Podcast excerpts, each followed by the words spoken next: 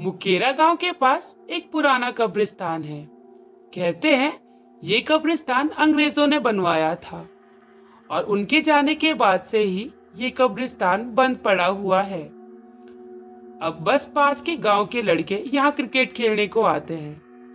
ऐसे ही एक दिन अंशुल अपने चार पाँच दोस्तों के साथ उसी कब्रिस्तान में क्रिकेट खेलने को गया।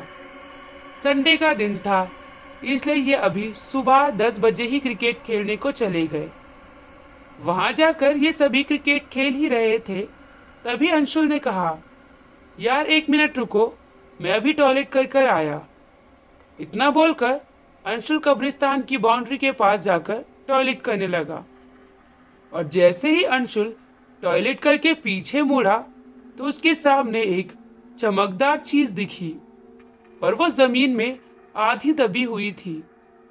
अंशुल ने जैसे ही उसे ज़मीन से खींचकर निकाला तो उसने देखा वो चमकदार चीज़ एक पुराने जमाने की हाथ घड़ी है। वो घड़ी देखने में बहुत पुरानी लग रही थी। ऐसा लग रहा था जैसे अंग्रेज़ों के जमाने की हो। आश्चर्य की बात तो ये थी कि ये घड़ी देखने में बड़ी ही पुरानी थी और ज़मीन के अंदर दबी हुई थी। और वह अभी भी चल रही थी। पर शायद उस घड़ी का टाइम सही नहीं चल रहा था, क्योंकि अभी लगभग सुबह के 11 या 12 बज रहे होंगे। पर उस घड़ी में टाइम पाँच बजे दिखा रहा था। वह घड़ी देखने में काफ़ी आकर्षक लग रही थी, इसलिए अंशुल ने उस घड़ी को तुरंत उठाकर पहन लिया और फिर वो वापस चला गया। जहाँ वो और उसके दोस्त क्रिकेट खेल रहे थे। वहाँ जाकर अंशुल ने अपने एक दोस्त से अपनी घड़ी में टाइम मिलाने के लिए कहा, नीरज, देख तो तेरी घड़ी में टाइम कितना हुआ है। वो मुझे वहाँ एक घड़ी मिली है ना, इसलिए इसमें टाइम सही करना है। नीरज ने अपनी घड़ी में टाइम देखा और कहा, ग्यारह बज के बीस मिनट हो रहे हैं। उसके बाद अंशुल ने जैसे ही घड़ी में टाइम सही करने के लिए देखा तो वो चौंक गया, क्योंकि अभी थोड़ी देर पहले इस घड़ी में पाँच बज रहे थे। अब इसमें अपने आप टाइम सही होकर ग्यारह बज के बीस मिनट हो गए हैं। अंशुल हैरान था और यही सोच रहा था कि कहीं ये घड़ी खराब तो नहीं है।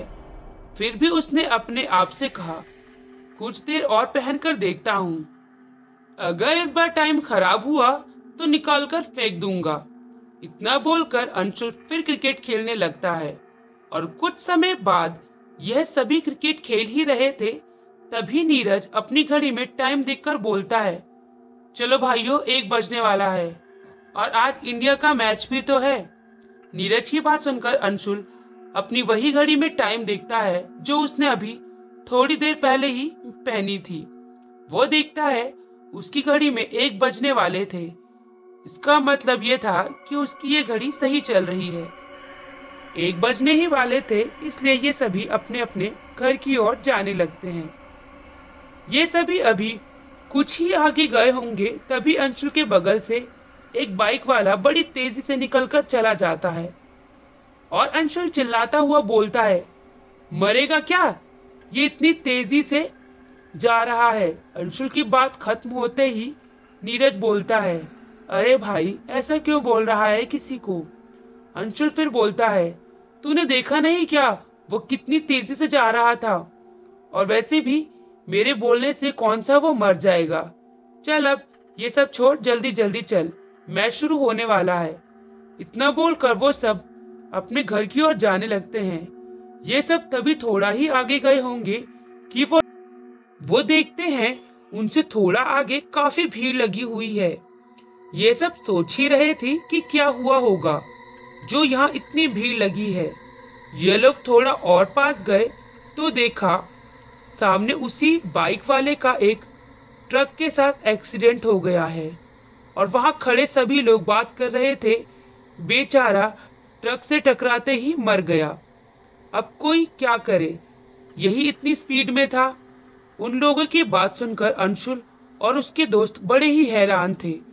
क्योंकि अभी थोड़ी देर पहले अंशुल ने इसे मरने के लिए कहा और ये मर भी गया। पर सबने सोचा, ये बस एक इत्तेफाक होगा। इसलिए अंशुल और उसके दोस्त घर की ओर चल दिए और ये सब गाँव में पहुँचे तो देखा, गाँव में हैंडपंप पर बहुत भीड़ लगी है। तभी अंशुल बोलता है, कहीं ये नल का खराब ना हो जाए, दिन भर भीड़ लगी रहती है इसमें। अंशुल ने इतना बोला अपने घर चला गया मैच देखने के लिए। घर पहुंचकर अंशुल ने टीवी लगाई और मैच देखने लगा। अंशुल अभी मैच देख ही रहा था, तभी अंशुल ने कहा, ये रोहित शर्मा, आज आउट ना हो जाए। बहुत तेज़ी से खेल रहा है आज। अंशुल के इतना बोलने के बाद ही रोहित शर्मा अगली बॉल में कैच आउट हो जाता है। रोहित शर्मा के आउट होते ही अंशुल गुस्से में बोलता है मैं कह ही रहा था, ये आउट ना हो जाए। और देखो, ये आउट हो गया। अब मैं नहीं देख रहा मैच इतना बोलकर अंशुल गुस्से में उठा टीवी बंद कर दी, क्योंकि रोहित शर्मा उसका फेवरेट प्लेयर था। टीवी बंद करने के बाद अंशु जैसे ही अपने घर से बाहर जा रहा था तो उसने देखा, उसकी मम्मी पानी के डिब्बे खाली ही लेकर आ रही है। उसकी मम्मी के आते ही अंशुल ने कहा, क्या हुआ मम्मी? अब पानी के डिब्बे खाली क्यों ले आई? नलके पर कुछ ज़्यादा ही भीड़ है क्या? अंशुल की मम्मी ने अंशुल की बात का जवाब देते हुए कहा, अरे बेटा, नलका ही खराब हो गया। सुबह से तो सही चल रहा था, और जैसे ही मेरा नंबर आया तो नलका खराब हो गया। जाओ बेटा, गाँव की दूसरी तरफ़ से हैंडपंप से पानी ले आओ। उसने दो डब्बे पानी भरकर ले आना। इतना बोलकर अंशुल की मम्मी ने अपने हाथ से डिब्बे अंशुल को पकड़ा दिए और अंशुल गाँव की दूसरी तरफ़ पानी भरने के लिए जाने लगता है। और जाते जाते बार बार यही सोच रहा था कि आज उसके साथ ये क्या हो रहा है। सुबह से वो जो भी बोल रहा है, वो सच हो जा रहा है। यही सोचते सोचते उसकी नज़र एकदम से उसकी घड़ी पर पड़ी, जो उसको सुबह ही मिली थी। अंशुल सोचता है कहीं ये सब इस घड़ी की वजह से तो नहीं है? अगर ऐसा है तो दीपक मर जाए। बहुत हरामी है। उसके चक्कर में मेरी कई बार लड़ाई हुई है गाँव में। वो मर ही जाए तो ठीक है। इतना बोलकर वो गाँव की दूसरी तरफ़, वाले नलके की तरफ़ जाने लगता है। वहाँ पहुंचकर अपने डिब्बे में पानी भरता है और अपने घर की ओर जाने लगता है। और जैसे ही अंशुल दीपक के घर के पास पहुँचता है तो उसे वहाँ कई लोगों के रोने की आवाज़ आती है। और वो ये सब यही सोच रहा था कि कहीं मेरी ये वाली बात सच तो नहीं हो गई है। अंशुल ये देखने के लिए दीपक के घर के पास जाता है और वहाँ खड़े एक आदमी से पूछता है, अरे काका, ये दीपक के घर में सब रो क्यों रहे हैं? अंशुल की बात सुनकर वो आदमी बोलता है, अरे बेटा, वो दीपक की मौत हो गई है ना? आज सुबह से तो ठीक था और अभी थोड़ी देर पहले ही एकदम ठीक ठाक गाँव में घूम रहा था। और जैसे ही उसने एक गिलास पानी पिया, तभी पता नहीं क्या हुआ, वो एकदम से नीचे गिर गया। सबने सोचा, क्या पता बेहोश हो गया हो। और सबने उसे उठाने की बहुत कोशिश करी, पर वो होश में नहीं आया। और जब गाँव के डॉक्टर को बुलाया तो उन्होंने बताया कि ये तो मर चुका है। उस आदमी की सारी बात सुनने के बाद अंशुल अपने घर की ओर जाने लगता है। और घर जाते जाते अंशुल बस यही सोच रहा था कि क्या बवाल चीज़ मिल गई है मुझे। मतलब मैं जो कुछ भी सोचूँगा, वो सच हो जाएगा। यार, बड़ी सही चीज़ मिल गई मुझे। चलो एक बार और ट्राई करके देखता हूँ। पर किस पर ट्राई करूँ? हाँ विवेक। हाँ विवेक पे ही फिर से ट्राई करता हूँ। उसकी वजह से मैं कभी भी रेस में फ़र्स्ट नहीं आ पाता। अगर उसकी एक टांग टूट जाए तो मैं हमेशा रेस में फ़र्स्ट आऊँगा। हाँ विवेक की टांग टूट जाए। इतना बोलकर अंशुल अपने घर में जाता है और पानी के डिब्बे अपने घर में रखकर विवेक के घर की ओर जाने लगता है। अंशुल विवेक के घर की ओर जा ही रहा था। तभी उसकी नज़र विवेक पर पड़ी, पर विवेक तो बिल्कुल ठीक ठाक गाँव के चौराहे पर, जो आम का पेड़ था उसके नीचे बैठकर अपने दो तीन दोस्तों के साथ गप्पे मार रहा था। अंशुल विवेक को ठीक देख बड़ा ही हैरान था और यही सोच रहा था कि अब तक मैं जो भी बोल रहा था, वो तुरंत सच हो जा रहा था। पर मेरी ये बात अभी तक सच क्यों नहीं हुई? अंशुल खड़े खड़े बस यही सोच रहा था। तभी उसके पीछे से किसी ने कहा, अबे ओए अंशुल, क्या कर रहा है तू यहाँ खड़े खड़े आवाज़ सुनकर अंशुल ने जैसे ही पीछे मुड़कर देखा तो उसके पिताजी उसके सामने खड़े थे और उन्होंने अपनी बात जारी रखते हुए कहा, चल जल्दी चल, घर चल, कुछ काम वाम कर ले, पूरा दिन आबस आवारा घूमता रहता है। अंशुल ने अपने पिताजी की बात का जवाब देते हुए कहा, जी पिताजी, अभी थोड़ी देर में आया। अंशुल के पिताजी ने फिर कहा, ठीक है, जल्दी आ जाइयो, खेतों में भी अभी बहुत काम है। इतना बोलकर अंशुल के पिताजी वहाँ से चले जाते हैं और अंशुल जैसे ही विवेक को देखने के लिए पीछे मुड़ा तो उसने देखा, विवेक तो वहाँ नहीं था। विवेक को ना देखकर अंशुल बोलता है, अब कहा चला गया ये? अंशुल के इतना बोलने के बाद ही उसकी नज़र उसी आम के पेड़ के ऊपर पड़ी। उसने देखा, विवेक अपने दो तीन दोस्तों के साथ आम के पेड़ के ऊपर चढ़ा हुआ है। अंशुल उन्हें देख ही रहा था तभी विवेक जिस टहनी पर चढ़कर आम तोड़ रहा था, तभी वो टहनी टूट गई और विवेक सीधा नीचे ज़मीन पर बड़ी ज़ोर से गिर पड़ा। उसके गिरते ही एक और आवाज़ बड़ी ज़ोर से आई, जैसे हड्डियाँ टूट गई हो। उसके गिरने के बाद उसके दोस्त तुरंत नीचे उतरे, तुरंत विवेक को उठाया, उन्होंने देखा। विवेक का एक पैर बिल्कुल काम नहीं कर रहा था और अंशुल खड़ा खड़ा बस उन्हें दूर से देख रहा था। तभी अंशुल के पिताजी वहाँ आए।